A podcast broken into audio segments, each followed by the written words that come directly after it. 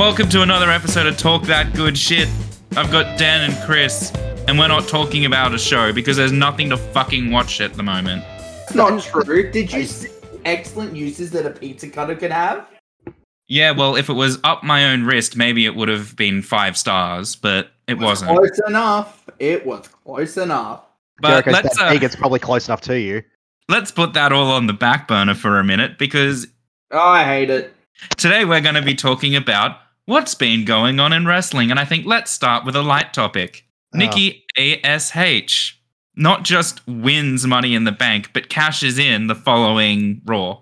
So, as a lot of people who have been, oh, they're they're they're not on the fence about it. They're either I like it because it, the title's off Charlotte, or they don't like it because it's a character that was basically aimed squarely at children, and they don't understand the concept and gimmick of the of the character.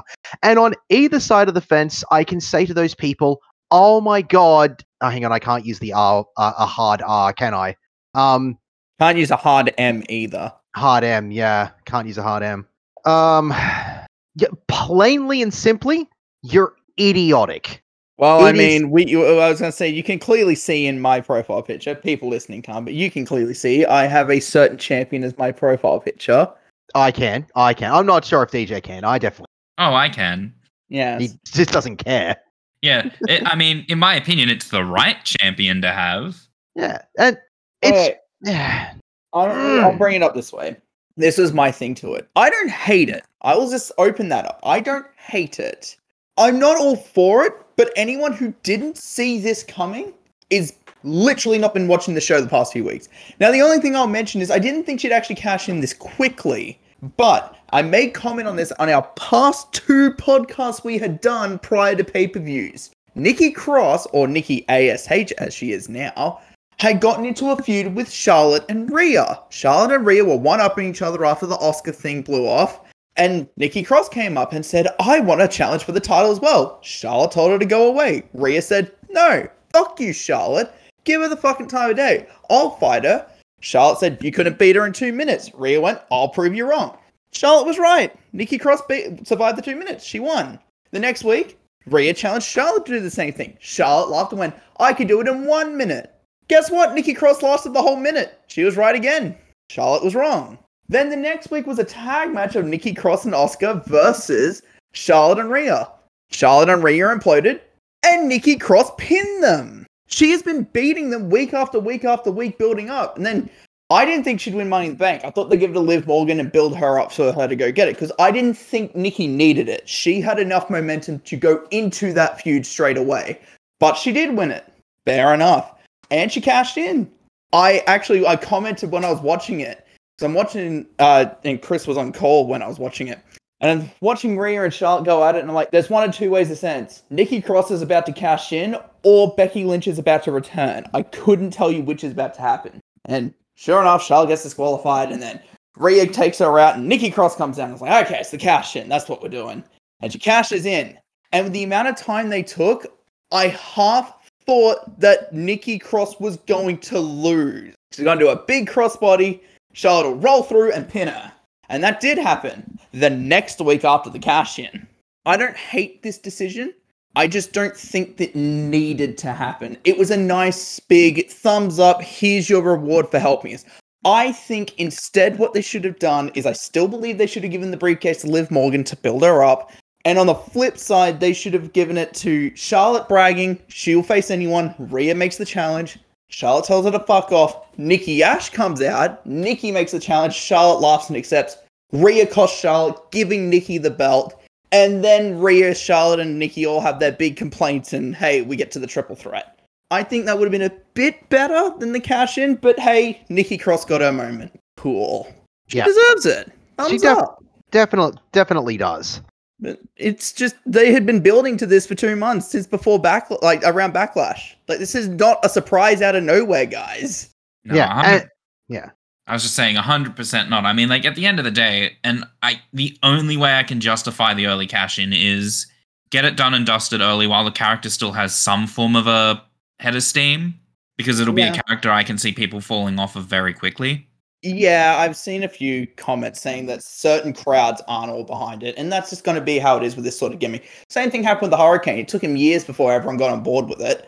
Um, but my thing with it as well was, um, what another thing I was going to go off with it as well, and now I've forgotten. Now I'm annoyed. Oh no, when I was going through, I mentioned our last uh, last session that I was doing all these write ups for Money in the Bank, and I finished writing them all up. And I was looking back on it, and someone had mentioned just after Nikki cashed in, oh wow, is anyone kind of disappointed that uh, Nikki cashed in so quick? Like, can't we have someone this and that? And I was kind of pointed to the articles I had written, and I turned around and went, you know, every single time they've had a, two briefcase winners, someone's cashed in within the first 30 days. And I brought it up and was like Miz and Kane. Kane did it the same day. Bryan and Del Rio. Del Rio did it in a month. Uh, Cena and Ziggler. Cena did it two weeks later. Randy and 2013 Sandow was the other guy. I've already forgotten. I wrote it up recently. Uh, Randy cashed in a month later. Seth had it for a while. Sheamus had it for a while. Ambrose did it the same day, but that's a different situation. Um, 2017, Corbin cashed in in a month. 2018, uh, Alexa cashed in the same day. 2019, Bayley cashed in the same day. 2020, Asuka technically cashed in the same day. You know, quotation marks, Becky Lynch. And then same thing with this. WWE has a very big thing against having two briefcases at the same time. And I I don't like that, but it doesn't come as a surprise they got rid of one of the two that quickly. and I think it's understandable because you don't want to have uh I, I want to say it it's you want to be able to have your eyes on one briefcase like push them to the forefront here is And the usually when they did it, Yeah. it would go to one smaller star and one mega star. So like it would go Braun Strowman and Alexa. Well, Braun had already called off after everything that happened at No Mercy, but he was building back up. Alexa was already a big star and she was about to fight Ronda Rousey. Alexa can get rid of it now. She doesn't need it. Then you also had like uh, Randy Orton, Damien Sandow. Very clear difference in star power. Randy doesn't need it. He's already multi-time world champ. Let's just get rid of that now. He doesn't need to hold on to it. So then the other one still has it for them to build themselves up before they make their cash in. So if we had, and this is where I bring it up, if and I made it the comment on the day it happened, if we had Liv Morgan and Big E, Liv is not ready for that spotlight yet. She is ready to take the next step to the upper mid card, but she's not ready for the main event. She's not ready for the title. So if she had won it, she would have had to hold it and hold and hold and hold, probably till about the Rumble, maybe a bit earlier.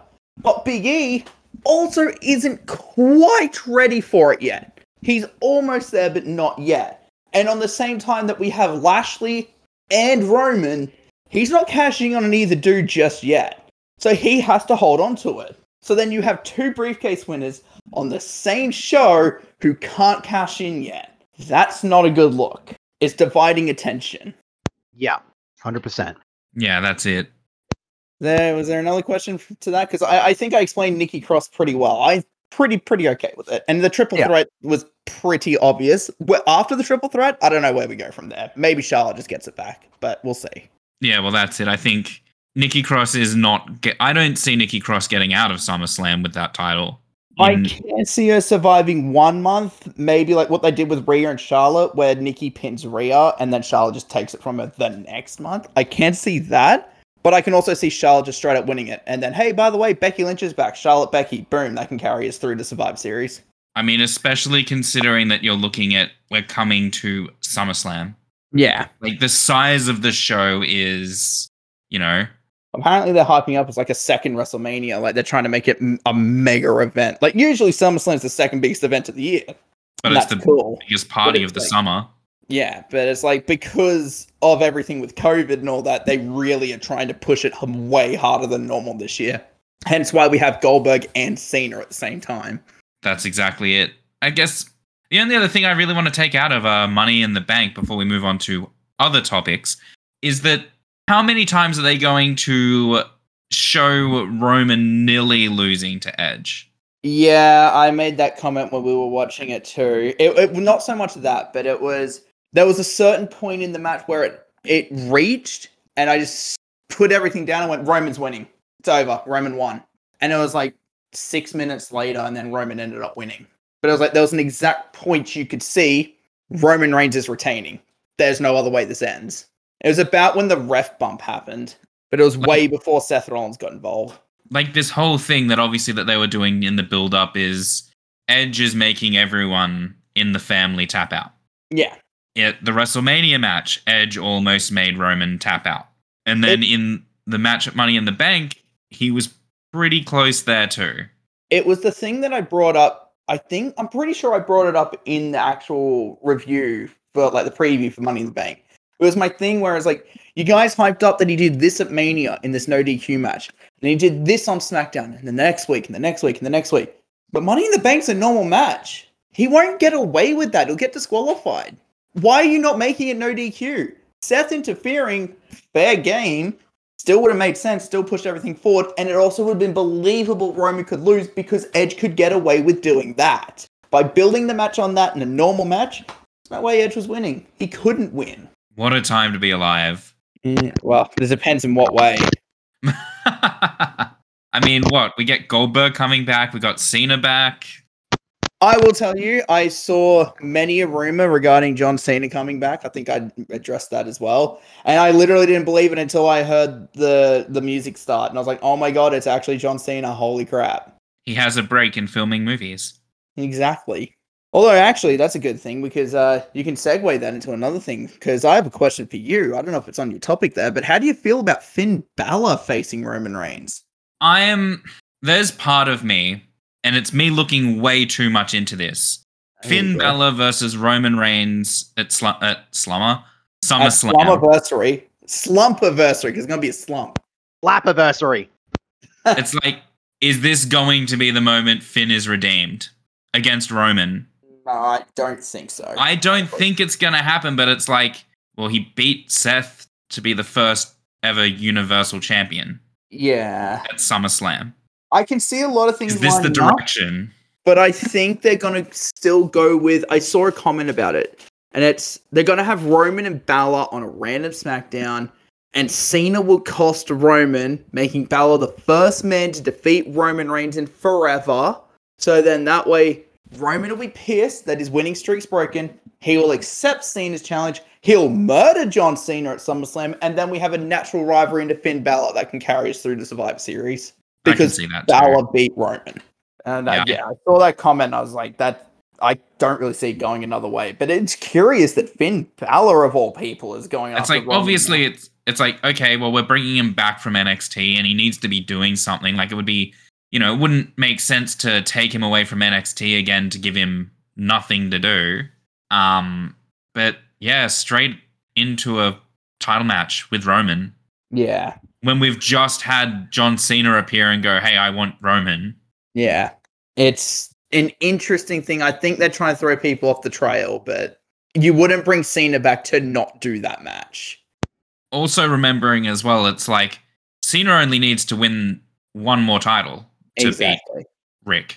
I, I think it- I made comment of that at Money in the Bank too, Chris, where it was it makes sense that Cena's going up to Roman because you know mega stars, SummerSlam, big big major event, uh, world title number seventeen, and it's also Universal title, the only world title he hasn't won. And then Except that for the also all elite title, Oos. That doesn't count.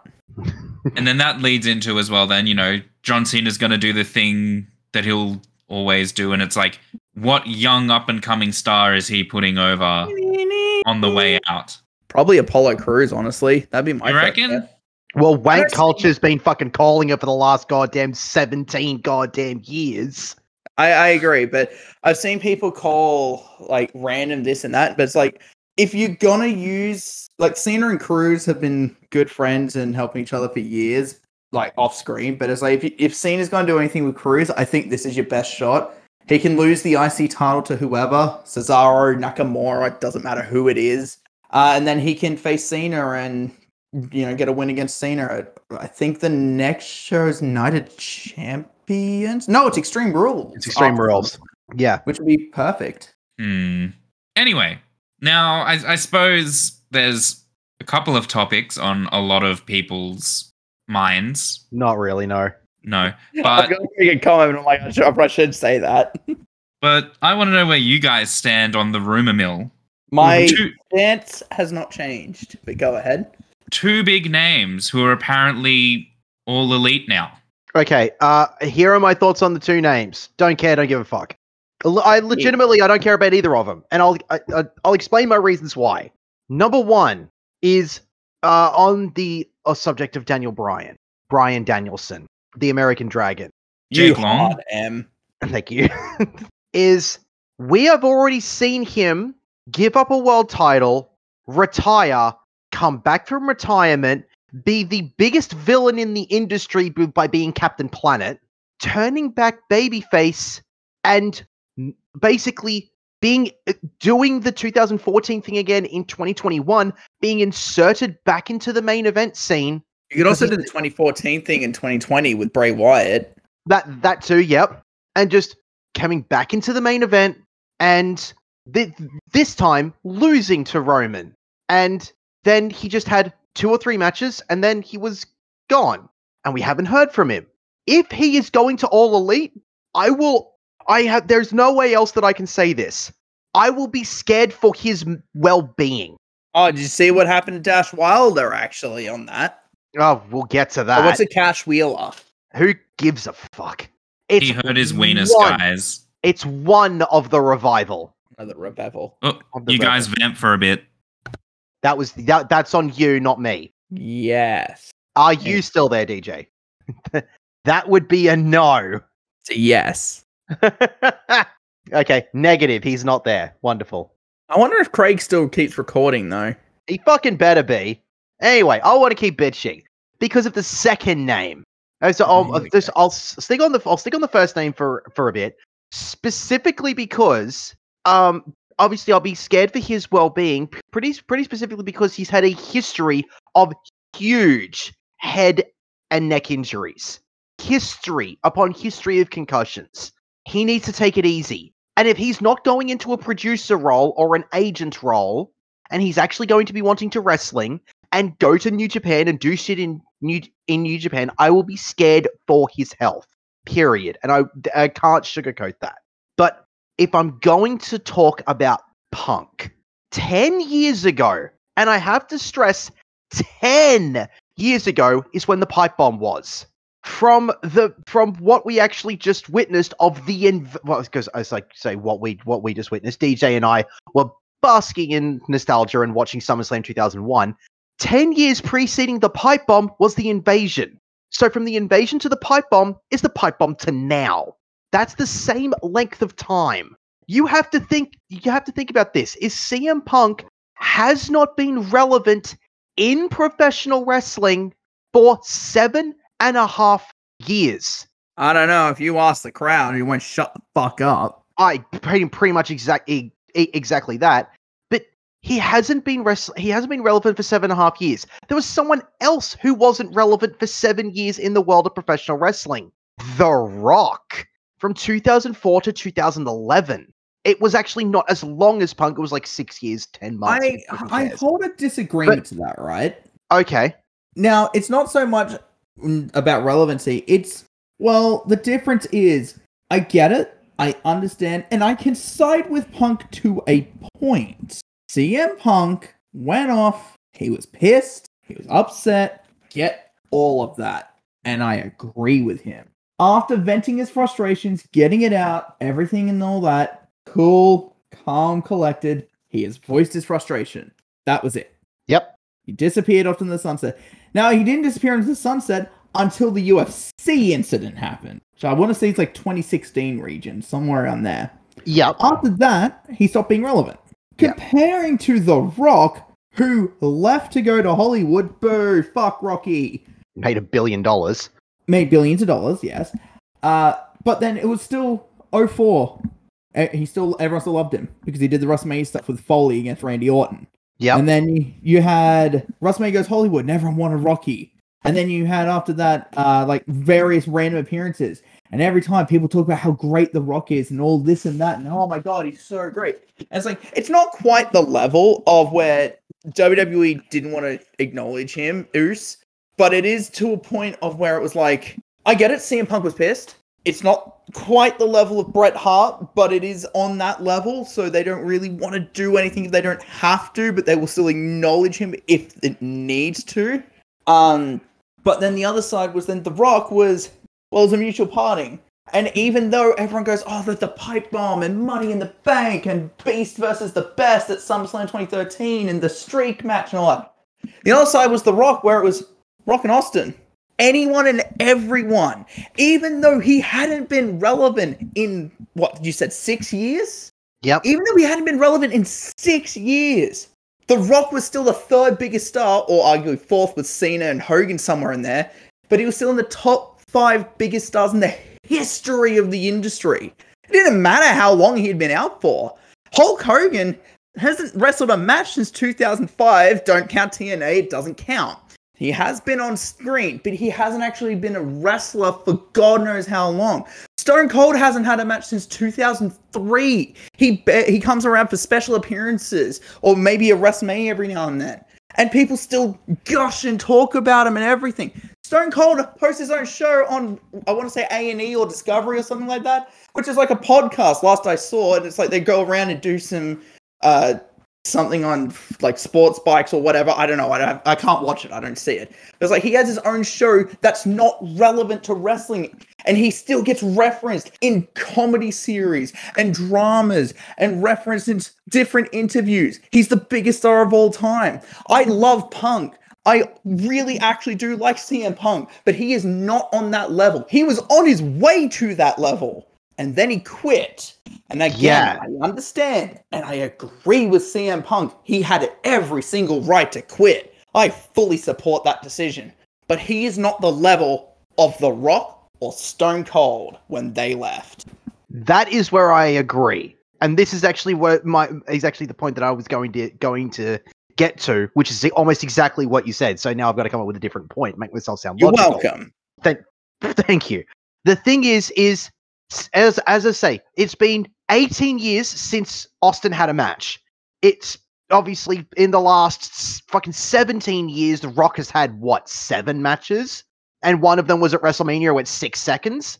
Like, Oh yeah, against Erick Rowan. yeah, but see, CM Punk in the last seven years has done a couple of really bad C bud C level budget movies. He appeared on WWE backstage and then got into an argument with The Miz over Miz making a light joke at him. Yep. And then uh, obviously you've already mentioned UFC. And in the last two years, he's done nothing. Like I can understand him and his marriage to a to AJ Lee.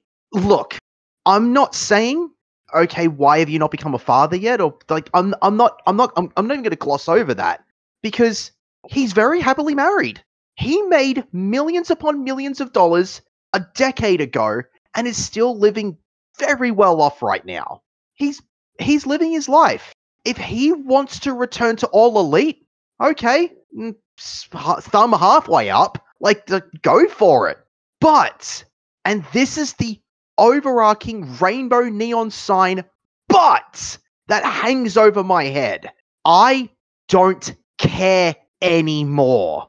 If he had returned at Here's God. SummerSlam 2015. If he had returned then, like it's it's like okay, I'm just I'm leaving. I'm having some I'm having some time off.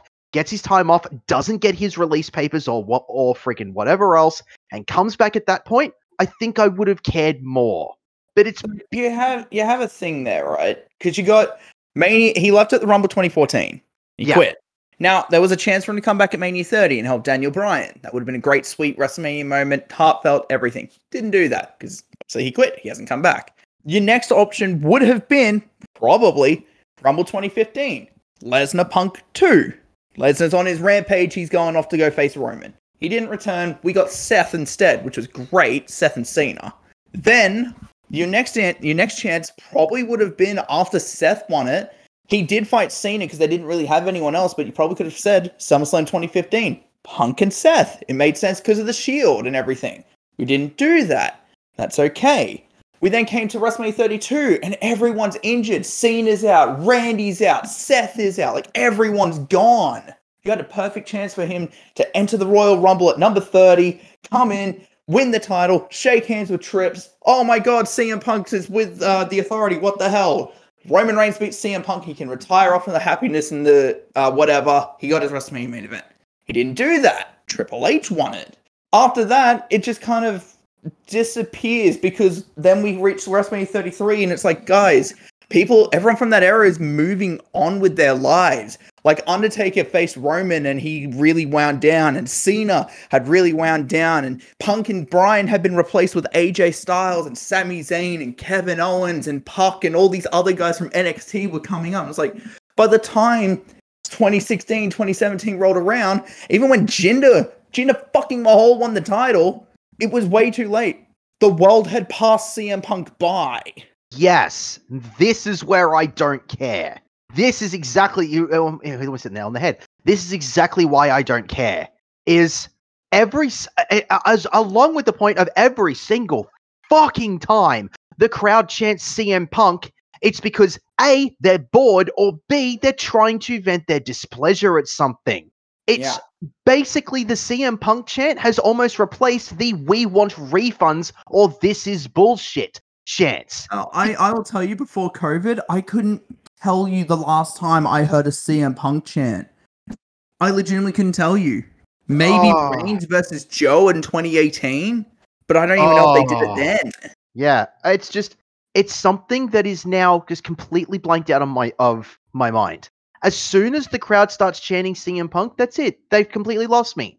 The crowd The has lost crowd- me. And this is the thing: the crowd, the crowd themselves moved on from CM Punk. They accepted, yes, CM Punk was a great dude. It's clear he's not coming back. Let's move on with our lives. You know what they started chanting? As much as I hate them, they started chanting the Elite, the Young Bucks, Kenny Omega, New Japan. They moved on with their lives. Yep. And now he's coming back, and everyone wants to go back to 2011. But real talk. Oh, but I'm back, by the way. Real talk. Punk's not going to come back and be the same worker he was back in his time. Oh, hands down. Like, Hands down, agree. people Uh, need uh, to- uh, um, s- s- sorry, uh, you. Sorry, you actually just touched the nail. You said the magical word "work." There's actually another thing there that that if Punk and Bryan come in, you know who I feel sorry for in the entire overarching l- landscape? Hangman Page. Oh, I was gonna wait to get to that. Okay, well now we can bitch about it because I've just brought it up. because Okay, hold on. Before we get started, I want DJ's opinion on this. I'm just gonna Alright. throw this in general. okay. I have a picture for you, DJ. Oh God, Regardless of your opinion of them, is it Astolfo? where did I put it? I think it's here under this folder. I nope. Apparently, I don't have it saved. Hold on. I know where I did save it though. it's in the spank bank, isn't it? Oh yeah, it is. Uh, save image. I don't know if that actually saved. There we go. Look, as much as we have our opinions on things that All Elite does, this was the visual on the opening of Dynamite this week. That looks like a world beater. Hangman Page in the middle with the rest of the Dark Order all supporting him. That looks like he is ready to go and ascend to that title. He is. This is because un, as unfortunate as it sounds, he came into All Elite as part of the Elite. He was a backseat to the Elite Yes. because all that mattered was Kenny in the Bucks. Cody's there too. but yeah, this is what I bring up though, because they waited, and I've seen many people can make complaints about Hangman Page's story, but taking all the complaints aside, Hangman Page was magically over in 2019. He lost to Jericho and he got over. Everyone just loved Hangman Page. Instead of capitalizing on that and giving him the TNT title, which we couldn't do that because Cody needed that, we put him in the tag division with Kenny. Whatever. That's fine. Do what you want. They went and had their run. They lost the title to the Revival, is who they lost it to, or FTR now. And then they split. They went into their tournament. They got to the finals, and Kenny beat Hangman. Kenny went on and won the title. Good. Thumbs up. Hangman then did nothing. He had this weird feud with Matt Hardy. He did some segments with the Dark Order. He had this feud with Brian Cage and Team Taz. And then eventually he came around and he got he won. And I made a complaint when we did the Double or Nothing podcast. And it was he was winning and winning and winning, win, win, win, win. And he became the number one ranked dude. And then for some reason it was Orange Cassidy all of a sudden the number one ranked dude. It's Kenny Omega and Orange Cassidy. Don't know where that came from. But Kenny beat them, putting Hangman at number one. He had spent all this time building all this momentum from this failure back in 2019 at guess what event's up next? All Out 2019 versus All Out 2021, which is the next pay per view, you had everything set up perfectly. Hangman Page will win the title. It's been the two year journey. We're finally going to do it. And on his number one contenders match this week, he lost. Why? Okay, who did he lose to? Because I did not watch that. Kenny Omega pinned him again. Oh, So they did a Survivor Series match, five on five elimination. If uh, Hangman and the Dark Order won, they would all get title shots, and they lost. And I sit here and I go, why? Why did Kenny lose? I don't care about the Dark Order losing. Why did Hangman lose to Kenny? Why did you do that? Because now you either go back on what you just did, and he goes and becomes number one contender anyway in five ish weeks at the pay per view. Something like that. Or, well, CM Punk's allegedly facing Darby Allin as per this past week, which leaves Daniel Bryan. And you will literally submit, uh, cement yourselves as TNA 2.0. now I want to I want to double back quickly because I feel like because I bailed out, I missed a bit of a conversation there that I actually have something to say. Go ahead. Bryan and Punk in AEW. Do I think Bryan going to AEW is the right thing for him to do? This is part of what uh, Chris ranted about, but yes. No. I don't think that's the right thing to do. Why? Because they will let him do things that he wants to do. I mean, through and through, what he does, he's a wrestler and he wants to keep doing what he, wants, to. do stupid indie bullshit. But It's now has the body- Thing, I was just gonna say it's the same thing that Moxley fell for. It's he wants to do his deathmatch shit, and then he got it out of his system. He had his fun with Kenny Omega and Lance Archer and whatever. He did a few matches in Japan, did the G1, all that stuff. What has Moxley done since losing the All Elite title? I mean, he lost the uh, New Japan US title. Yeah, what did he Uh, do before that? Sparklers. No, but- well, yes, he did do that. No, he lost the title to Kenny. Then we did the Sparklers. He had a Then we did the tag match against the Bucks, and then he lost the US title. This is seven, about to be eight months into this goddamn year, and I can tell you three things he's done. He doesn't want to be there anymore. That's how it feels like. He doesn't want to be there anymore. And Bryan is going to fall into the same thing. He wants to go in, he wants to do his stupid shit he wants to do, and at the end of it, he's going to sit there and go, "Oh, now what do I do?" Yeah. I, I reckon he will want to, as you say, do his indie match, indie match bullshit. Which, look, let's be honest, if Daniel Bryan goes to New Japan, I will watch New Japan. Not much of it, but I will watch it.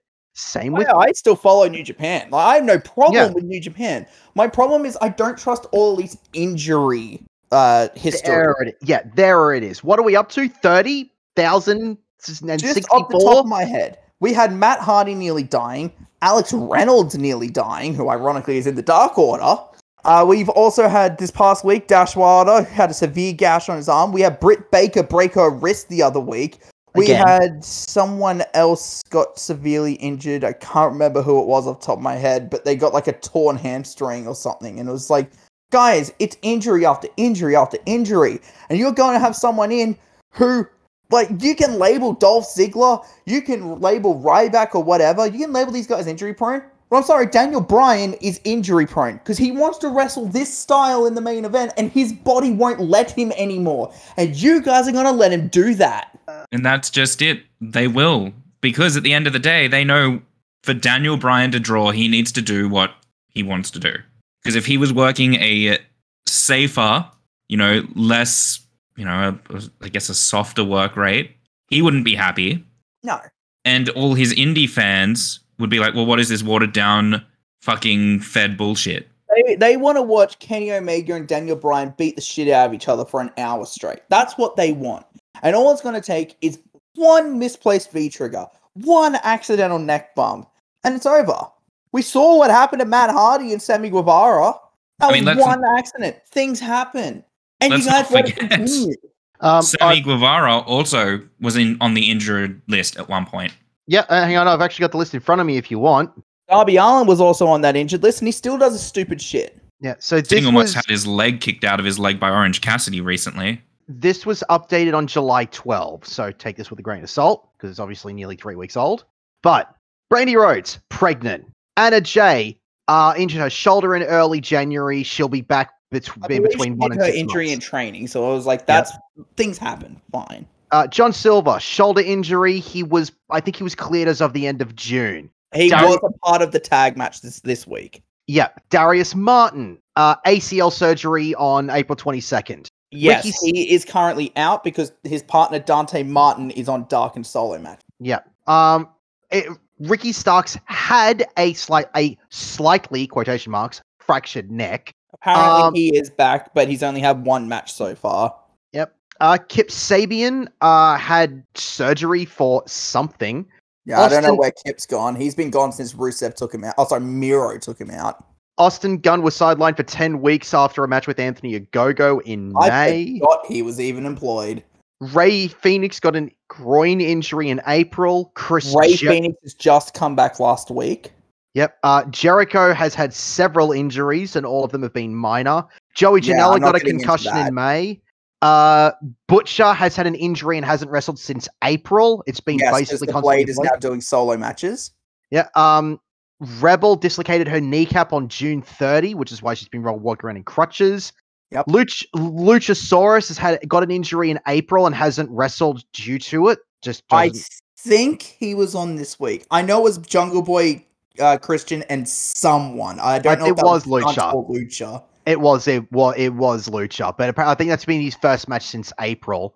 Yeah, Uh, Trent had neck surgery in June, and Britt He's Baker, out. Britt Baker fractured her wrist again. yeah. As the champ now. Yeah. To put this in perspective as well, uh, if I'm going to compare that, I will compare this to NXT.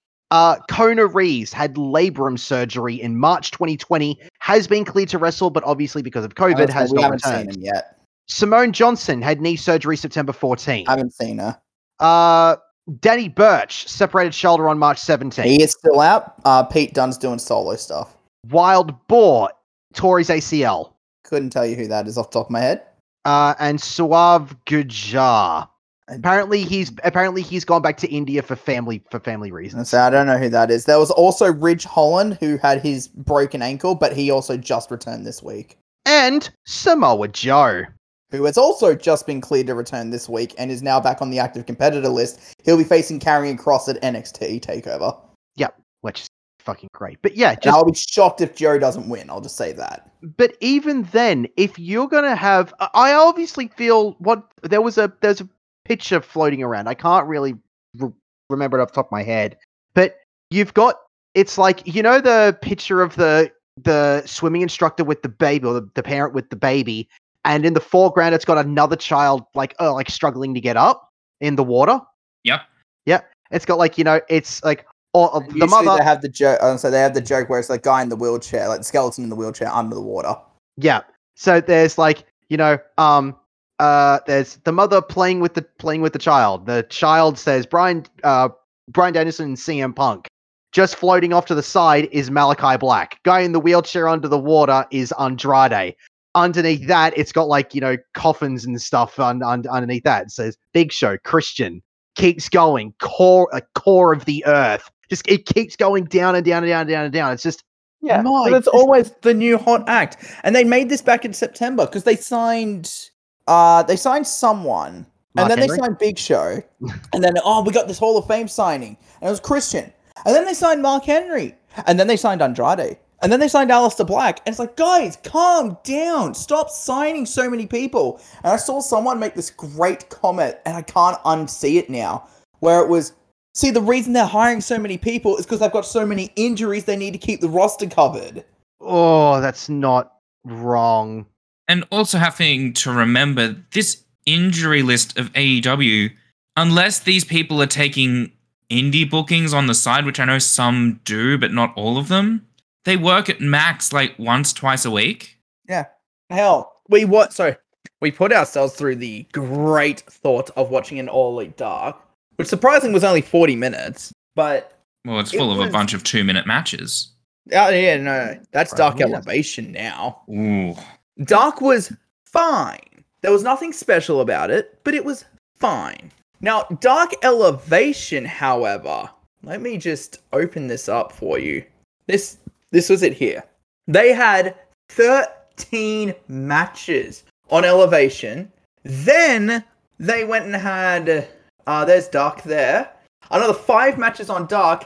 And then they had Dynamite, which was last week, another six matches. That was what 21 matches on one day and you people want to sit there and go oh well uh wrestlemania has too many matches oh they have 16 matches in one day all elite had 21 matches for three different shows And I can guarantee you there is probably like a whole three people in this world that knew every single competitor on that day. yeah Because they have such a rotating door. it's, And just even- it's- it's- Oh, I am sorry. Speaking of rotating door, did you know that the Varsity Blonds have only just been signed to contracts? Yes, I did see that actually. Honestly, I thought they were signed already. that was my reaction Yep, that was my reaction as well. Just uh, where, where the hell are you? Griff Garrison, 2021 overall record, 19 and 8. Brian Pillman Jr., overall record 2021, 19 and 8. Their tag team record is 16 and 4. They are the number one contenders for the tag titles. And they've only just been signed officially to contracts. Yeah, but you see, the problem here is they blew a lot of big money on all those early signings on contracts, so now they're bringing people in and paying them per appearance Oh, to save some Yeah. money. Yeah, it's kind of like what other people would possibly do. Yeah, that that there are people out there that would uh book a show like that. So I have Yeah. heard. Ama- amazing enough, that's not us. Well, I bring it up like this as well. So this week, this week, Dynamite had a Survivor Series tag match. It went 25 minutes. Now the revival in LAX. That went 11 minutes. It ended abruptly because of an injury. Lance Archer defended the US title. That went 7 minutes. Christian's six man tag went 5 minutes. Thunder Rose's jobber match went 4 minutes. And Jericho and Nick Gage went 13 minutes. That was 6 minutes, uh, sorry, 6 matches across a 2 hour show. That's before I get to Dark Elevation, which had another 6 matches and then a dark taping after that, which had another 11 matches. How the hell can anyone sit through all of that? Ah. Meth. no, it's no, I, I, I'm honestly going to say, and I like there are a lot of people who hate watch WWE. They get they they get through the trudging three hours of Raw and the trudging hour two hours of NXT and the trudging two hours of freaking SmackDown, and then they turn around and they watch the 18 hours of Dark Elevation and the 72 minutes of freaking whatever. Like that, it's, it's obviously it's everything, eh, freaking whatever else. It's there are people who will watch All Elite and being the Elite and uh, so so all all of Dynamite, all of Dark and Dark Elevation and being the Elite. They will watch everything because they don't like WWE. There are people out there, th- and if you are out there, more power to you. I personally don't give a fuck. But if that is your reason of why you're watching a TV show, I personally didn't watch Friends because I no sorry I can't. That's a really bad analogy. I could just say Rick and Morty. yeah, oh, well actually yeah, it's I I uh yeah, it's I was saying fucking Christ, I lost my own train of thought because you because you said that because I remember a couple of couple of freaking jokes. But yeah, it's I i- if I hate Rick and Morty, I don't turn around and watch Amphibia. I I if I hate um I'm trying to think of another cartoon here that's kind of popular at this at this rate, but freaking losing on me. Yeah, if I if I hate Powerpuff Girls, I'm not going to turn around and watch Star versus the Forces of Evil. It's like I'm going to give you one easy on. okay, If I hate The Simpsons, I'm not going to go sit there and watch Family Guy, Yep. even though I don't like Family Guy. I'm not going to sit there and watch it just to be like, yeah, fuck The Simpsons. No, you know what I'm going to do? I'm not going to watch either because I don't care. Yep.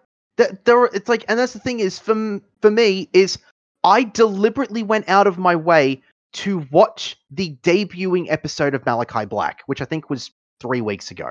I went out of my way to watch it. It's the first Dynamite that I have actually sat through from start to finish since January first, 2020. It was the first Dynamite I'd watched from start to finish. How many times Dan, did you and I almost look at each other and say, we need to turn this off? Too many. I will just tell you that. And I was going to actually make this exact comment. All Elite has a fascinating trend. They will start white hot. Every show will start white hot. They'll have an Aleister Black debut. They'll have a Survivor Series 10 man tag. They'll have Hangman and Brian Cage go out there. They'll have this white hot, perfect opener. Results can vary, but they'll have something fantastic. And then after that, it just slowly goes downhill from there. And by the time you reach the main event, it's some stupid indie match garbage bullshit, usually involving the Bucks or Chris Jericho. Yep, yep. And it's so I don't want to say run of, it's almost run of the mill now, but it's become like WWE where you can predict everything. I saw a comment the other day actually, uh, and they said like it was off the, this ten man tag. And they're like, oh my god, like everyone was freaking out. Wow, everyone says, oh, he's so predictable. And Kenny won. Oh, I don't know what's happening next. I was watching this match. I was watching the finish, and I was commentating it to Chris. And I'm watching it, and I'm like, okay, he's gone for the buckshot lariat. Okay, he's missed. This is happening. This is happening. This is happening. Kenny Omega grabs the title, and I instantly turned to him, uh, turned around, and said, "Kenny Omega won." Do You know what happened?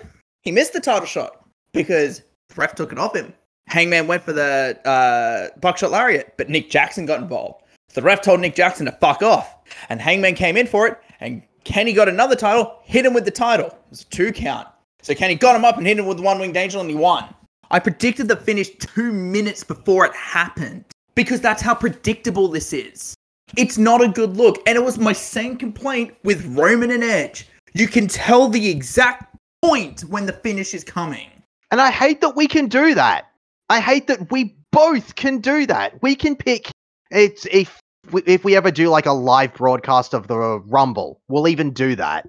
It's the Oh, live God. broadcast of the freaking of the freaking Rumble of where we can pick almost to the exact point of exactly when every single person is coming out in the Rumble. Absolute. Uh, I thought you were going to bring up the one so from last year's Survivor Series. They were doing the Raw and SmackDown stuff, and I Yep. I never forget this because I found it so funny. But so we're watching there, we're sitting there, we're watching, and blah blah blah. And Sasha Banks and Oscar are going back and forth and back and forth. And Chris gets up to go grab his phone, and he goes to just quickly grab it. And I just go, "There's the finish." And he goes, "What?" And he turns around. Sasha Banks gets three count. And it's like, how the fuck did you predict that? And I just turned around and went, because if I was Sasha Banks, that's the exact same finish I would have done. That is exactly where that match should have ended. Yep. And the thing is, is I don't question it. In uh, I've just it's not that I've stopped questioning because obviously we we we already book our own fucking shows and shit. But it's it's it's literally the case of that is the finish. If you can see the finish from a country fucking mile away, it doesn't matter what the finish is. There have been several matches, and it's I say several. It's more like a handful probably counting on two hands of matches this year of where of where we've gone. Wait, that was the finish. Holy crap, that was awesome! Or Yeah, Nikki Ash shit. is a good example of that. Yep, just ex- exactly that. The women's Money in the Bank. For some reason, my mind went to Raw. Hell, hell, I did it. I did the exact same thing on our last recording. And we were recovering money in the bank, and I said I couldn't tell you who's winning, but I guarantee you Seth Rollins will be the last man knocked off that ladder because he has to be. And what happened? Free. Uh, it didn't happen. It totally didn't happen. No one go back and listen to the other uh, to the last to the last podcast. In yeah, fact, you didn't call that. Yeah. Oh yeah, sure. In fact, uh, no, everyone go back and listen to the last podcast where I firmly call that Tamina would be the eighth person. Pretty sure you did actually. I didn't. No, I didn't. Fuck off. I like we, we called it. It would either be someone big like Becky or someone irrelevant like Tamina. Oh, you act like I don't have the original files, and I can make it Oh, sound like you to go did. Through it. Feel free to go through it. That's okay. Uh, can we have um editor? Can we have a splice? We need a splice right here. Anyway. And I said- Right, it's like with this with this hangman thing and i'm going to bring this to two different companies right now perfect example because i was very angry about this this past week so what was the predictable thing to do for this 10 man tag hangman goes for the buckshot kenny takes him out kenny goes for the one wing angel and hangman victory rolls his way through and he pins kenny omega perfect Hangman's the number one contender. That's all that needed to be. Because then you have it set up that Hangman can beat Kenny, but he didn't hit the one wing angel. So what would happen if he hit it? There's your hook for your match. And to pretty much bring this on to the other side, let's look at WWE and what's happening with Karrion Kross. Because I've been very upset about this. Oh, God, the internet is just so. Karrion Ah. Kross debuted and he lost to Jeff Hardy. Now, Jeff Hardy tricked him up, he stacked him up, and he put his feet on the ropes. A legal pinning maneuver. And he pinned Karrion Kross. And what did everyone do? They whinged and they bitched and they cried that Karrion Kross lost. Yep. Now, I turned to Chris and I said, This is fine. I don't like that he lost, but you know why this makes sense? Because there's an easy way you book this. He lost to Jeff, so he can lose again. He'll lose again, and he'll lose again, and you'll get to SummerSlam, and he'll beat the piss out of Jeff Hardy, and he'll beat him in 60 seconds. That's exactly how you book this. So, what happened the next week? Oh, because of the outrage that Karrion Kross lost, he beat Keith Lee. And then it came out today. Yeah, the plan was meant to be the Kross would lose a couple times. Scarlett would come up from NXT debut and help Kross, and he'd start going on murder sprees. Exactly as it should have been. Yep. Sometimes you just stick to your guns. Just because it's predictable does not mean it's bad. Yep. Because I'm just going to say is what was one of the most predictable endings of a of the UFC? What was one of the most the predictable endings? Brock Lesnar beating the ever loving piss out of Frank Mir. What did Brock Lesnar do? I was going to say Punk tapping in under two minutes. That was the most predictable thing in That UFC. also- yeah, that was very predictable. In fact, we actually covered that when we were bitching about CM Punk Good. before Go to All Elite. Just quickly on CM Punk, I don't see him wrestling. I don't think he'll be in AEW to wrestle. He'll be a backstage dude. He'll be a personality. He won't wrestle. Why? Oh, he'll be the commentator. when can was we- the last time that man probably even stepped into a wrestling ring? Probably on his way out from the. WWE. It's on his now, wedding hold day. on. I actually disagree with this. I think he will. Temporarily, though. Because I think he will face. They, they set up a feud with Darby Allin already for some reason. He'll face Darby and he'll win. And then he'll face Kenny Omega Ugh. and he'll ah. lose. And he'll have to admit that Kenny Omega is the best in the world. And then he'll go to backstage role. Or commentary. I ca- I'm calling commentary. He will take over from either Excalibur or JR. Hopefully Excalibur, but it'll probably be JR. hey Tony, can I wear your blazer? Oh, f- I guarantee you that's that what will was happen still because funny. I was gonna say I guarantee this will happen because that's what happened with the revival. You Yep. all remember that? We had, saw this tweet come up yes uh, yesterday or two days ago. I saw this tweet pop up in one of the uh, joke subreddits that I follow. Like, hey, remember this tweet where Cash Wheeler said that they're gonna fight the Young Bucks? It'll be the most influential tag team match of all time, and everyone will remember it. It's nearly been a year since that. How many people care? How many people remember that match? Not a. You know what I remember? I remember they went out. For some reason, one of them pulled out a 450 splash, despite having a gimmick of no flips, just fists, as in they won't do flippy shit, they'll just beat the fuck out of you. And then they lost to the Bucks. Because the Bucks had to put this stupid stipulation that if they lost, they would disband. You gave away the result. And then the Bucks won and they took the tag titles. And where did that take the revival? all the way to all elite dark, just like every. And that's what's going to happen to CM Punk. That's what will probably happen to Daniel Bryan. Because the elite are so thin skinned. They can't handle people criticizing them. They've got to have people come in and put them over. Don't get me wrong, I actually like Kenny Omega. But dude, chill the fuck out. Not everyone's going to think you're the best in the world. Anyone else remember when JR turned around and said he thinks Randy Orton's the best wrestler in the world right now? And everyone had to have a fucking meltdown because he didn't say Kenny Omega? Yeah, I definitely remember that. And I remember the death threats he got when uh, he decided to accidentally have the Freudian slip and calling it WWE Dynamite. Oh, I personally think Charlotte is the best wrestler, regardless of gender, on the planet. But I can't. If I was Black War Elite, I can't say that. That's the problem with the Elite. They need everyone to recognize that they're so good. Yep, that's exactly it. When Kenny was in New Japan, I've ne- okay. Actually, hold on. Before I say I never liked the Bucks, that's a lie. I did like the Young Bucks. One specific time 2010 TNA. when they were in TNA and they were called Generation Me, and I thought they were the coolest dudes around at that time. And then they became the Young Bucks and all in jokes and meta jokes, and it became fucking bullshit.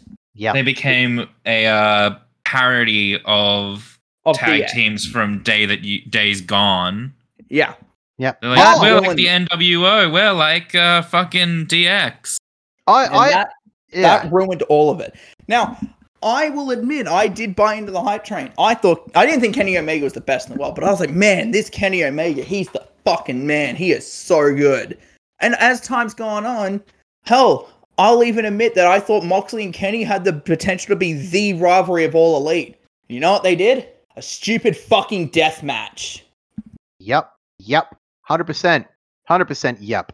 I remember talking about how good it was. I, I didn't like the Bucks, and Cody was a bit here and there, but it was this promo and this segment that they had between Kenny Omega and Jon Moxley, and they had Kenny going off on this interview, you know, ripping into Moxley about his G1 run and getting hurt and doing all this shit, and Moxley trying to be like Kenny, and it was fantastic. It is probably Kenny's best work outside of Okada.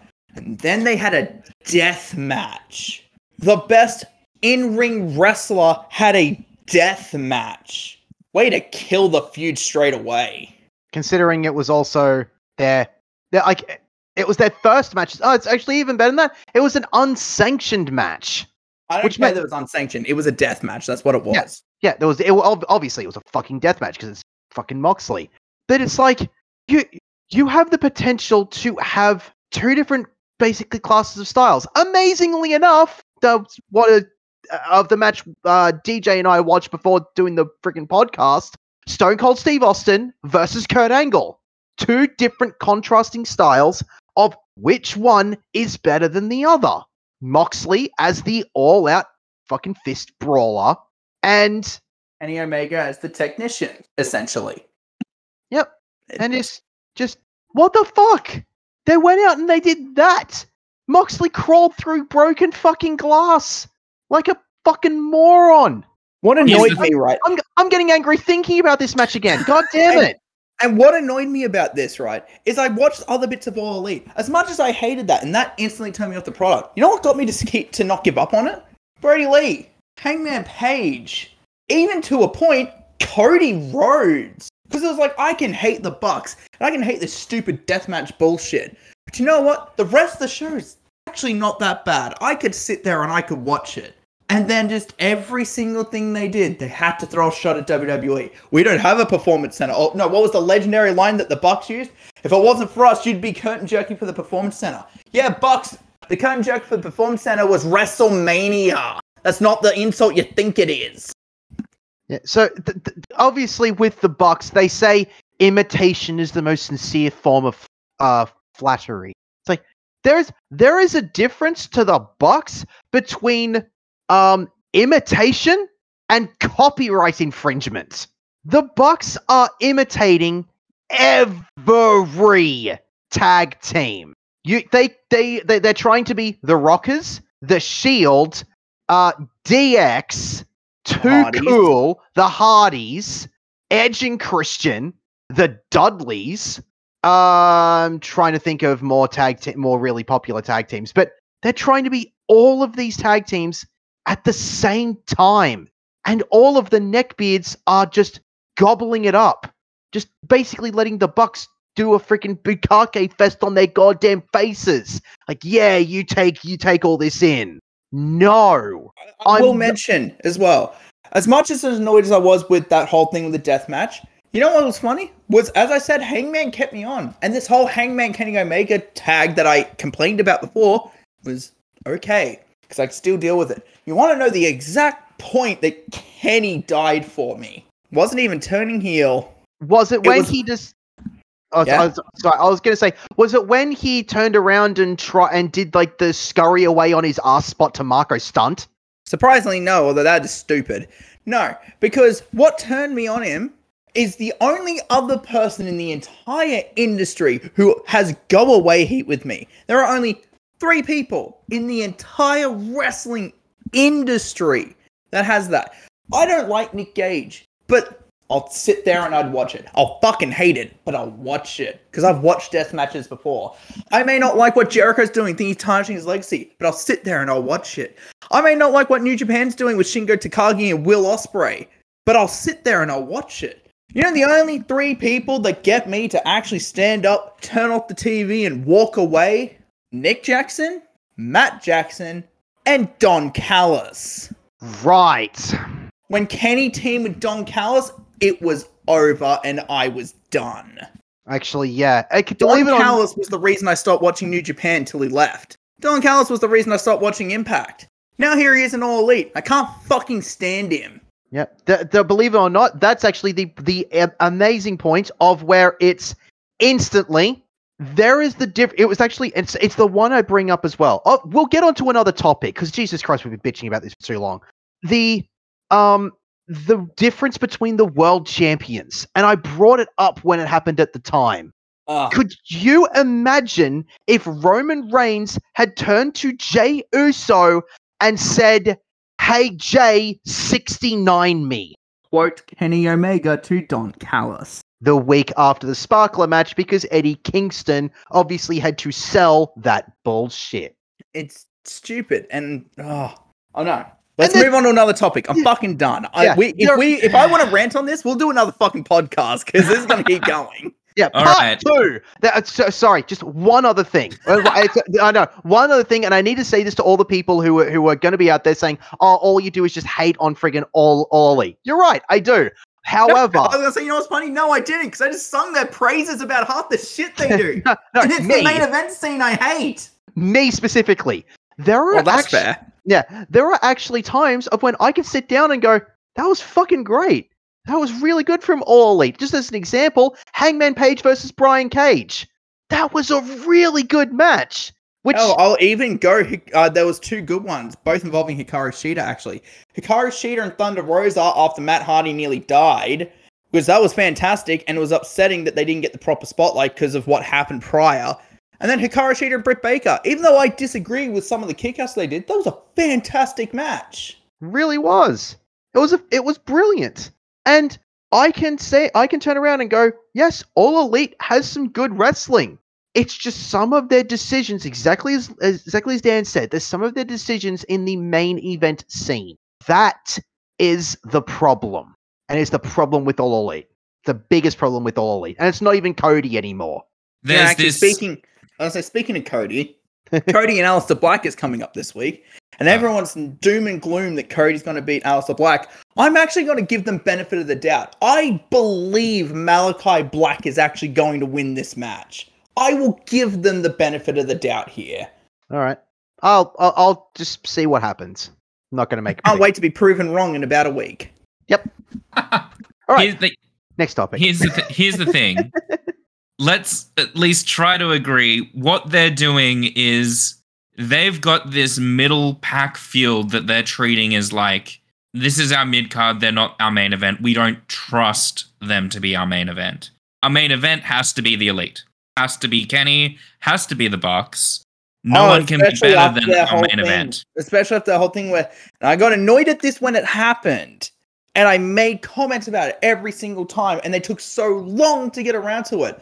But it was the whole thing of, guys, everyone knows who you are. Stop trying to get your good boy points. And oh, we won't go into the main event scene. We won't make it all about ourselves. Although look where we are now, guys. People know who the Bucks are. They know who Cody is. They know who Kenny Omega is. This is who they're paying to see. Get it out now while you'll have the eyes. Then shift focus. But no, you tried so hard to get those good boy points and you didn't want to be like that. So we ended up with a year and a half of mediocrity and now here we are and no one fucking cares about your main event scene. God, that I think uh, AEW is one of those things where they could have come out swinging. It, you know, I think could have been something that was amazing for the industry in general. And As they said, they the botched the execution. They bot they botched the execution of this promotion worse than a Sin Cara match. As I said, the debut of Moxley and the whole build before their stupid unsanctioned match with Kenny Omega, that was fantastic. That was the exact spark they needed to kick everything off. And they got WWE so panicked that they re signed everyone to mega contracts. Mm-hmm. And then they did what they did. And now you see WWE doesn't care that they're willing to let Braun fucking Strowman go. You guys What? fucked up big time. That's it. And uh, I think we'll stop talking about AEW now. No. let's uh, let's get more anger out of the way. All right, I got my I got my Rage of Hangman Page and Karrion Kross out of the way. So I'm I think I'm gonna be cool now. I don't know what sort of take this is, but I watched the uh, Nick Gage Matt Cardona death match. Okay. Well, okay, I okay. did not see the death match, but I did see the result of what happened to Zack Ryder. Oh, sorry, Matt Cardona. Now, before we Mick get into Cardona. that, I will just say, as much as I hate deathmatch wrestling, holy fuck, Matt Cardona is great right now. I think personally, though I don't like the deathmatch style, that could have been some of his best in-ring work. Yeah. I've seen a couple things that he like a couple promos he's been doing and some other things like he's calling the GCW universe and he's really getting under their skin. He's going like Redesigned the world title, and it's like, dude, you know exactly what you're doing to get under people's skin. you know exactly how to be a heel Well, in the industry. he came in like when he got there. The first time he showed up, he tickled the taint of all of those fans by coming out in a hood, moving around like Moxley, hitting the paradigm shift, and then removing the mask and showing off that no, I'm actually not Moxley at all. You all nodded to me. That's great. Like clearly, Now, this is I the will scene. bring up though. I hate Matt Cardona in Impact, but Matt Cardona in basically anywhere else is actually really good right now. He is a believable, serious heel. Yes. Now, here's my thing. Would I say that translates well to NXT and WWE and makes him a main eventer? No. No. Do I think it could be the same level as Apollo Crews, where he's you know the IC US champ? Yeah, I think he could fit well back into that slot. you know it and there's been a lot of discussion about the ending of that match a lot of discussion about you know whether or not the fans went a bit too over the top with it. I was gonna say I haven't seen the actual ending, but I have seen what happened post match with what the fans did, and I saw the post match result to Zack Ryder and all his injuries. but it's that thing of yes the indie fans they're you know they're gonna be shitty. They're gonna be shitty.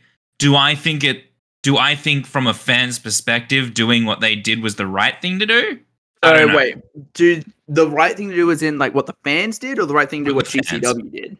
I, I think I think that was the direction they needed to go in. Like GCW needed to go in. I think this is the most attention GCW's gotten in a while. For one, That's exactly it. Yep. Uh, but yes, I, I agree. Like, I'm all for my Ric Flair levels of hatred where, you know, oh, back in the day they tried to stab us and all that stuff and, you know, they throw shit at us and all that. Like, that is fantastic level of hatred. But that's also a product of its time. We And aren't in that it era leads anymore. to it leads to what happened at Dynamite, was it? Oh, yeah, where uh, the guy the- jumped the barricade, uh, barricade in the Jericho MJF contract signing. And legitimately, like now this week at Dynamite, they are, like before the show, they've gone and put up on their giant trons of like, hey, here are our new guidelines for fans. It's how we end up with that s- dumb shithead tackling Bret Hart at the Hall of Fame. Yep.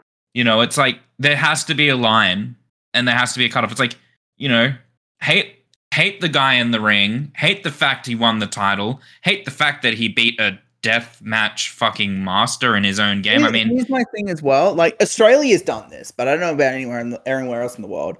But we now have obviously our plastic cups when you go to sporting events. They don't allow glass out there anymore. If they had done the same thing with beers full of plastic cups and you know, uh, literal just food like hot dogs or whatever, I don't think anyone would have cared. It's the fact that these were actual full cans of beer that were being pelted at poor Matt Cardona. Like that's a fucking line when you can actually legitimately hurt someone with what you're doing. and no matter whether they, no matter whether you know they have this bloody death match where he's all torn up, or they have a two minute squash where he hardly takes a bump, it's still just not right. Yeah. I totally agree. And I Like- feel like this also comes back from ECW, where they you, you know would throw chairs and shit in the ring. It's like, guys, those those things are products of their time. We left those back there for a reason. We don't do that anymore. To bring that into 2021, that is where you get people looking at it like, wow, it's just a blood sport, it's a death sport. They don't they Plus- don't care about safety. They don't want to see someone die. That's what they want. Guys, read the room. The pandemic's not over. Yeah. Yep. Hey, Actually, Like- speaking of that, pandemic's not over. This is exactly why we shouldn't be doing death matches to begin with. Mm. Yep. And all it, it also I'm just gonna say as well, I- like with all due all due respect to fucking um Jericho and the deathmatch fucking scene. If you're into deathmatch wrestling, uh no, you know what, I'm not even gonna say good on you. It's like what the fuck is wrong with you for one thing. But the the thing is, Nick Gage was just coming off a death match against against Matt Cardona, against Zack Ryder, and then turns around and has another death match with Chris Jericho, and Jericho basically spends more than half the match on his back getting cut up with a pizza cutter and light tubes and glass and fucking whatever else. Especially when that glass shattered, I'm sure some of it went into the crowd. I would not be shocked. I'm I as a referee, I cannot fucking stand hardcore matches because as a I, I, I say I say this as someone who obviously we're going we're talking in kayfabe sense here. As someone who is trying to uphold the rules of the match, if there are no rules, what the fuck am I doing in there? Are you there to count the three? If anyone can count the fucking three, crowd can fucking do it. I was like, yeah, it's how uh, Rob Van Dam won the title in 06. fucking literally. Yeah, it's anyone can count the fucking anyone can count the fall. It doesn't have to be a referee. If there are no rules and anything goes, what is the referee in there for? Yeah. I- I- I just this is me personally. This is why I don't like ha- ha- hardcore matches, especially when the last two hardcore matches I've done. One, I got my handful. I got my handful of fucking thumbtacks for one thing, and yeah, and the second thing is the one of the last hardcore matches I refereed um ended up with um one of our friends, Dan and I, uh, one of our old acquaintances, ended up breaking his collarbone on a simple German suplex. Ah. In the in the exact same match, Dan I thought broke his freaking neck. yeah, I almost turned into Kurt Angle. Would you have gone and won a gold medal? Yeah, no, I'm not that athletic. No, I I probably would have not moved and gotten really uh scared. I and in a would have been really sad. I would have uh, been fucked. Yeah, but just like it makes me scared. It, it, it does. It makes me scared and it makes me nervous to watch people hit each other with shit and basically, to a borderline extent, try to not kill each other while performing bullshit like suplexing yourself onto two steel chairs put together back first. That's dumb. That's fucking stupid. I will throw out there as well. I'm sure they're okay now, but I'm pretty sure one of them's fucking suffered for it. But Sami Zayn and Kevin Owens, I love them, but they've done some stupid fucking spots as well. Those will be the guys that are retired well and truly before their time should have been up. Like I remember I was watching the uh when I was reviewing the Money in the Bank ladder matches, and there's one match where they're both in it, and Sami gives Kevin a uh, Michinoku driver on an open ladder, but the ladder's not like laying down with the rungs on the mat or like set up properly. It's on its side and open, and he does the Michinoku driver, and it's a cool fucking visual.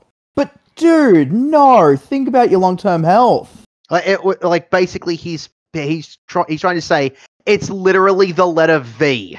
Yeah, Yeah, it's the it's the top of the ladder. It's like the ladder's open.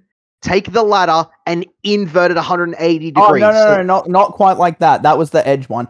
No, no, no. Oh, Push it over. oh yeah, that. Yeah, Yeah, it's just on the floor, open, but the side, the rungs are still not on the floor. It's the side of it's on the floor, but it's open. yeah, yeah. The that Michinoku driver sucked as well, but yeah, the edge one for me was the was the worst one. Yeah, But just- just, guys, oh my no. God.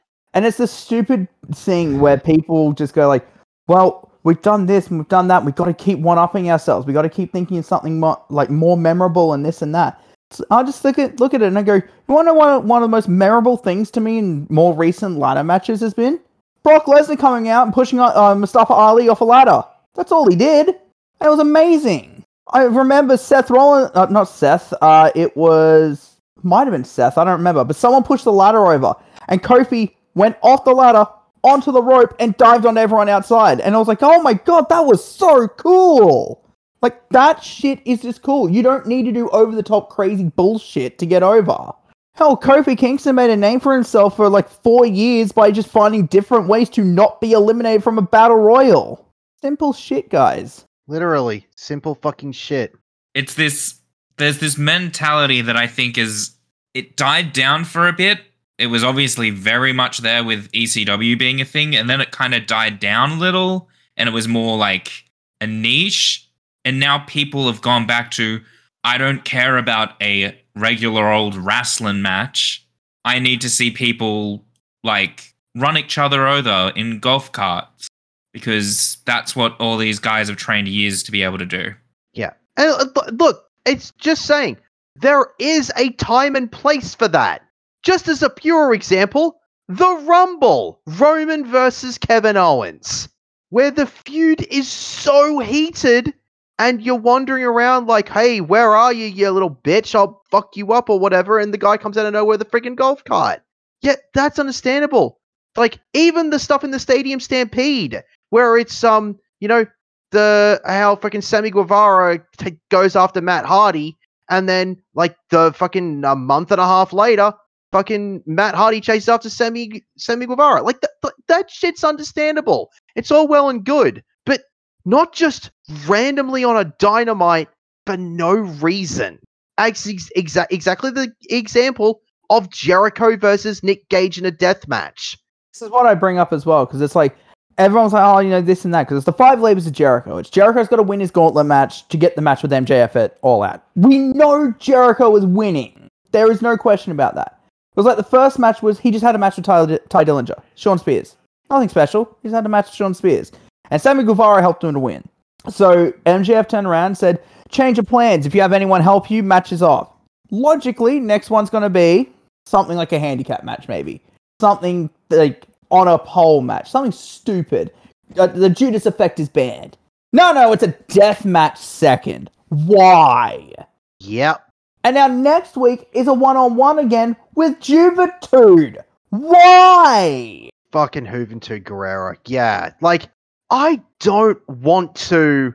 I bring this up in comparison to a Cody's like uh, the what is it the passion of the Cody, and b what Moxley did because the whole reason they're doing this is because of these two segments. MJF said for Cody to face him, he Cody couldn't touch MJF, but MJF could touch Cody. Uh, Cody had to receive ten lashes, which was really weird, but whatever, that's fine. And he had to have a steel cage match with Wardlow. Nice, simple, to the point. He did all that. He got the match. MJF won. What a dick. The whole thing with Moxley was, well, you've got to fight Santana. Now you got to fight Ortiz. Now you got to fight Guevara. Now you got to fight Jake Hager. Now you fight Jericho for the title. Like that was the point. He had to run the gauntlet. Meanwhile, yep. over here we're having a death match on a random all elite for no reason. Yep. You can also turn around and say, what was that uh, random death match? I think it was on Dark. It may have been on Dynamite, what, you mean which, Kenny and Jelly? No, uh, what was it? Was it Kenny and Jelly? I thought it was Moxley and Jelly. There was both. Jelly faced both of them in different uh, death matches. Yeah, it, oh, it fucking didn't matter then for both yeah. of them. The reason Kenny one made sense was this was why I praised it, and at the time I didn't mind the Kenny one because I praised it when it was Kenny's whole thing was Moxley came from WWE. He wanted to prove he wasn't a WWE guy and whatever, so he ran the G1 just like Kenny did. But the difference was Moxley lost and got hurt, while Kenny won the damn thing. That was the difference. So Kenny said, You can't live in my world. I'll come to your world and I'll prove I'm better than you in your world as well. And he went and did the death match with Joey Janela and he won. That was the point. Kenny was proving he was better than Moxley in every way. They didn't need to have the death match first. They had to have the regular match, which Moxley would win. So then they do the rematch, which Kenny would win. Which leads us to the stupid death match, which is where uh, whoever wins, they have Kenny end up winning it, but it's like whoever wins doesn't matter. You build to that point. You don't just go straight out the gate. Let's do the death match straight away. And I made this complaint about Bianca Belair and Bayley as well. Bianca, Bar- B- Bianca and Bayley at Backlash had a regular one-on-one. It's fine. Bianca won. She won. Bayley claims she cheated, but Bianca won. Then they had a rematch at Hell in a Cell. And just before the pay-per-view, hey, by the way, it's a Hell in a Cell match. Why? Why the fuck is that a cell match? They had a great match, didn't justify the cell. But whatever, Bianca won again. Then at Money in the Bank, they were gonna have another match. And it was like, how the fuck do you escalate from a hell in a cell? Why would you? Now they were going to have an I quit match. I would have paid the I quit match. But it was like, you can't go zero to a hundred and then continue the feud after that. Another great example, which is what we're bitching about right now, is Jericho and MJF. This fucking feud has been going since October 2020. It is about to be August 2021. At what point does this stupid feud end? Yep. By the way, we're not going to bitch about all all elite. And we're done with You, all elite. you fucking brought this on yourself by bringing up Nick Gage. Point taken. All Because right, Uh, it, came from, it came from Nick Gage and uh, Matt Cardona to Nick Gage and Jericho because they had he had the double death match within the same week for some stupid reason. Yeah, and I already brought I already voiced my opinion on Reddit about the whole thing of that the whole like the thing is, as I was saying, deathmatch wrestling, fucking whatever else, I don't get I don't freaking give a shit. But the fact that the guys threw the cans of beer in the ring, that's what gets me. Yes, that is Yeah. the thing. Uh, deathmatch wrestling's not for me, but that is crossing a line, guys. Leave Just that don't shit fucking in do it. Period. Yeah, don't don't be a fucking moron. You want to throw beer cans at wrestlers? Do it while you're sitting at home on your couch throwing it at your TV. Break your own TV. That's Uh, don't go to an indie show, or in this case, you know, d- just don't do it. Doesn't Yeah, matter who like you're you seeing. Just throw- don't do you can it. Throw paper and you can throw fucking plastic cups. No one's gonna care. But if you're throwing full cans of beer and actual heavy objects, no, go fuck yourself. Yep. That's exactly it. And I mean, I think we'll move to a, probably the last topic, and it's, it's one that I think hopefully we won't get too tilted about. Oh Um, fuck! Hold on, let me put this down. Let's fucking go. I fucking miss just going to indie wrestling shows. I I'll I'll fucking say this. I don't. I will Like, firmly say that. since I moved, and I've been to local indie shows down here, it's just a different vibe. It hits different. Haven't been able to do it in a while. I am divisive on this, right? So it's it's actually good. We have one yes, one no, and one middle. I can say yes and no to indie shows because I've seen some stupid shit on indie shows. This is where we get our deathmatch bullshit as well. So I don't miss that. I don't miss Smarks trying to, you know, smark it up. But at the same time, you do see like people that you get attached to. Like we have our friend uh Bojack. And I don't get to see him wrestle because we don't get to have fucking shows. We don't get to have independent shows, so I don't get to see him compete. But the reason I am indifferent, yes, they've been fantastic so far when they've been back, but I don't miss crowds. And I don't know if I've made this comment in a podcast, but I have definitely made this comment several times elsewhere. I think I would be perfectly happy with the Thunderdome for Raw and SmackDown and doing live shows in front of crowds for pay per view. Because then that way you can build your shows, you can do what you need to do and what you want to do, and end up getting there. So then when we go over here and we do our actual pay per view, you can have the crowd all invested instead of shitting on everything and chanting CM Punk. Like, I don't need fucking 7,000 watt chants when Keith Lee goes to say something. Oh, they did do that, didn't they? Oh, made me depressed again. I think maybe it's different from the view that I have, where it's like, as a 100% only ever viewing the product as a fan, I, I mean, have I no would say that- connection to anything uh, past. Uh, I I was gonna say I say that as a fan that I don't miss other fans because other fans would ruin matches for me. I And mean, a good I've- example, a good example for this is it's actually the perfect example. Seth Rollins and Dolph Ziggler Oh, fuck off. at Extreme Rules 2019, no 20, I, I believe it's 18. 2018 because Roman gets the title. Extreme Rules 2018, Seth and Dolph have their match, and they are the main event. It is the first time the Intercontinental title is going to main event a pay per view in it was like 16 years, fucking forever. Like this is a mega moment, and they're gonna have an uh, Iron Man match, 30 minutes, because it's the end of their feud. And after the first five minutes, the crowd starts counting down the timer like a Royal Rumble. They start chanting for other shit. They throw beach balls around. They don't care. These motherfuckers begged and whinged and cried for weeks. Don't have Roman and Lashley main event. We want Seth and Dolph to main event. Fair play. Here's Seth and Dolph. They can main event. Eh, don't care. Who cares? I don't miss that. It fucking ruined the entire match. And it was a fantastic match. But the whole thing is ruined because the crowd wanted to get themselves over. They were interested in themselves. That's what I do not miss. Yep. I totally agree with that. There is actually a reason of why I don't like going to independent shows now as a fan. And if anyone's out there who does go into an independent show, I want you to try and count for me. Count the number of super kicks. Count the number of V triggers. Count the number of one winged angels. Count the number of spears. And how many of them are not finishers. Count the number of Canadian destroyers. Count all of these things that were at one point big finishing ending moves. Finishing moves. Um, fun fact here: the last indie show I went to, I walked out of probably five minutes into, I would want to say like the mid card title match after Okay. someone kicked out of a a shooting star press counted into a very sloppy looking pile driver. They kicked out at one. My brain hurts listening to that. Yeah. Mm-hmm. Yeah. And this goes back into my complaint earlier. Well, not complaint, my comments earlier about everyone feels like they've got to one up the next thing.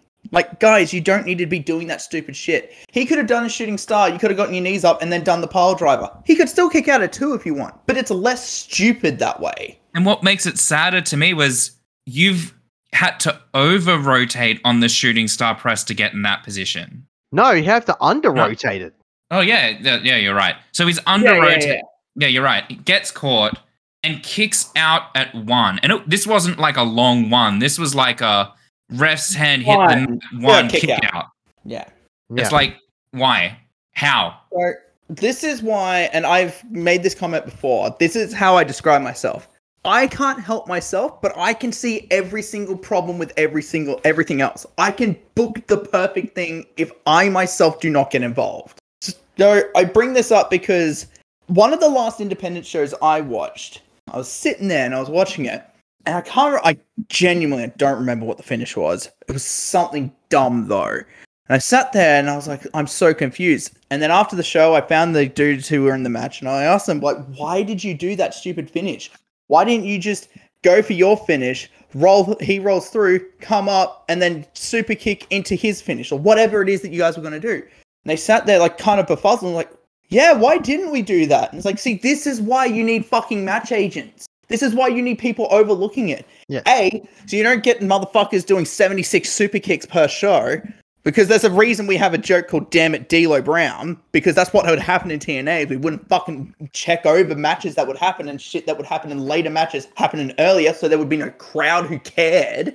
But it's the other thing of you guys just don't think. You go, what's the cool hot thing? I remember when Seth Rollins started doing the superplex into the Falcon Arrow, and it was the coolest thing that was going around.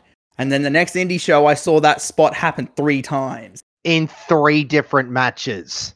And it's like, guys, I get it. Seth is cool. Kenny Omega's cool. Aleister Black's cool. Fuck, I saw this dumb motherfucker do a fucking bla- uh, black mass, and it was a two count. I was like, guys, that's Aleister Black's finish. That's how he wins matches. And you're throwing him under the bus. Just saying that. Just saying. I, I've said it many, many times. There is a person around here in the independent scene who does a Vader moonsault, a shoot, uh, not a shooting star press, a uh, Canadian Canadian destroyer. destroyer, uh, Rikishi driver. Uh, fucking what else does he do? Bunch of other stupid shit, and his actual finishing move is the world's strongest slam. No, I, now look, I understand people can go, well, it's fake. Fucking course it is. But you cannot tell me that now this guy's like 130 kilos. He's like five. He's like five eight, five nine. But he's 130 kilo. He's a big fucking boy.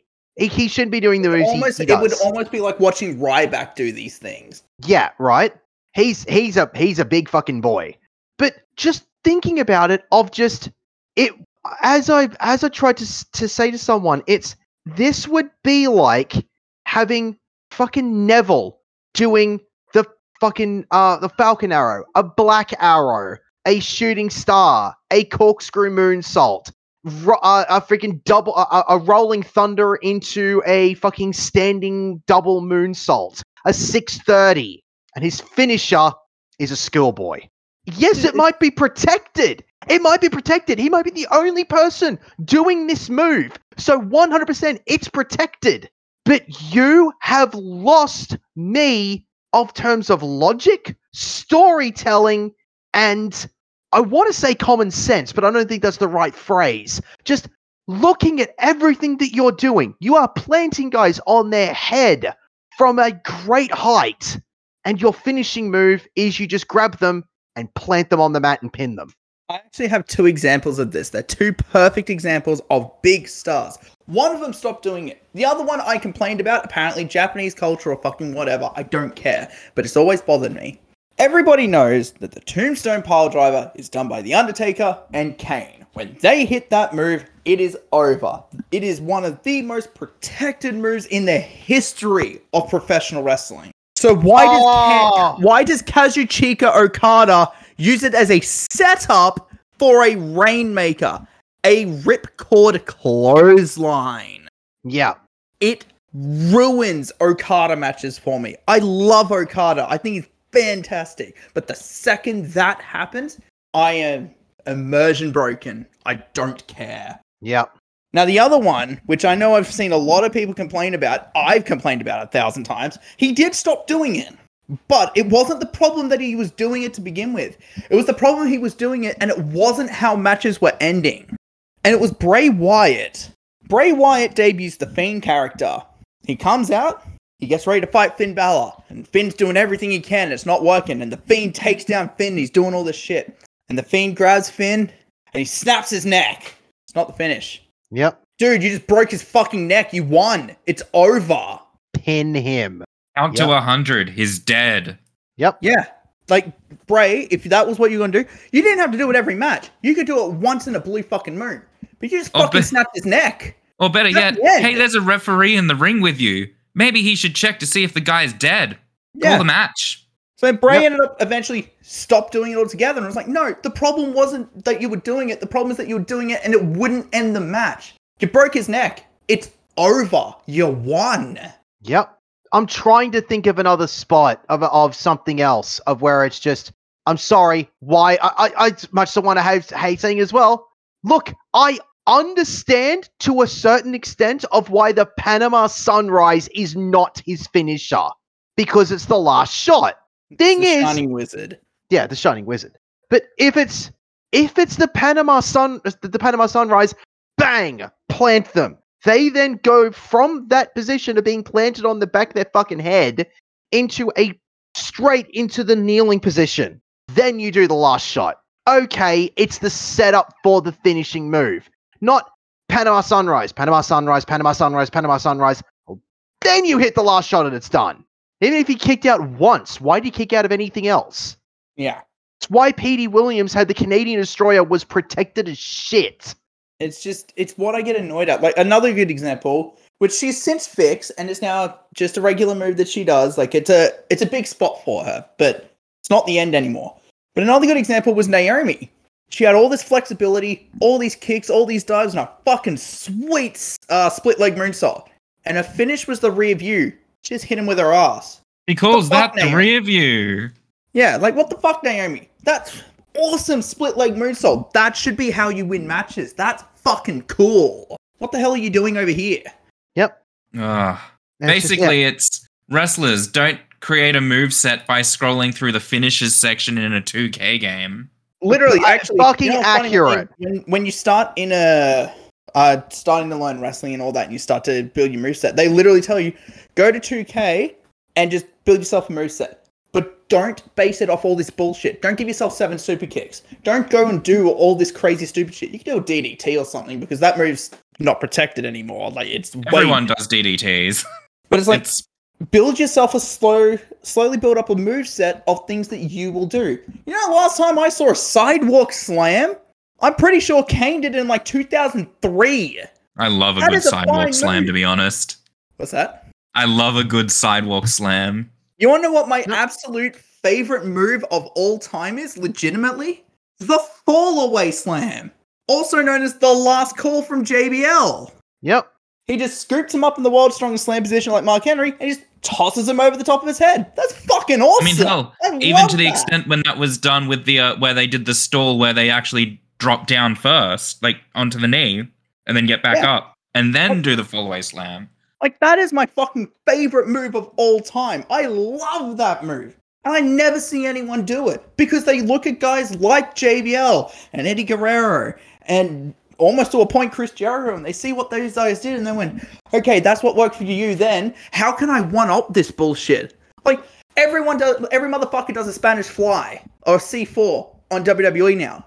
Morrison, Ricochet, Mustafa Ali, Mansoor. It's like, guys, fucking slow down. Why is everyone doing this? Ugh. So, so I've actually got one. This was actually my favorite move that I did in 2K games. And I will say this if I was going to have any sort of wrestling character, by that, if I had any athletic ability, it would be my finisher. Okay, so imagine you are standing in front of your opponent. You have your left hand in their left hand as if you're going to do with them in an, in an Irish whip, except they're groggy because you always have to be in a groggy state to hit your finisher. Now, pick up their right hand and throw it like ba- basically so their right hand is in your right hand and it's on top. Your right hand specifically is on is on top. I think I know what we're doing. Now, basically, so they're groggy, put them under your arm as if you were going to give them a suplex. Brainbuster. It's a technically a straight jacket brainbuster. Or See, I, thought, I thought you were going to rotate and it was going to be straight jack and which I also love that move too. yep, I that think the move last as well. to do that was Tyson Kidd. Yep. I like anything to do where it's they do not have the use of their hands. Not not that they're saying that's okay, it's not protected because you're obviously taking care of them. You that they are trusting you with whatever you're going to going to do to them, but it looks impactful. Or even then, imagine having it where it's a basically a straitjacket stalling suplex or a straitjacket falcon arrow.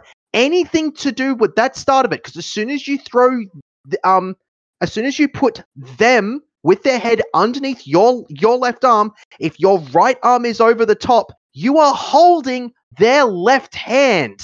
As soon as you grab them you let go of their right hand to grab onto their tights their right hand is almost immobile because it's over and like basically because you're still holding onto their onto their their left hand. Their right hand is basically near your fucking dick. Their right hand is virtually immobile.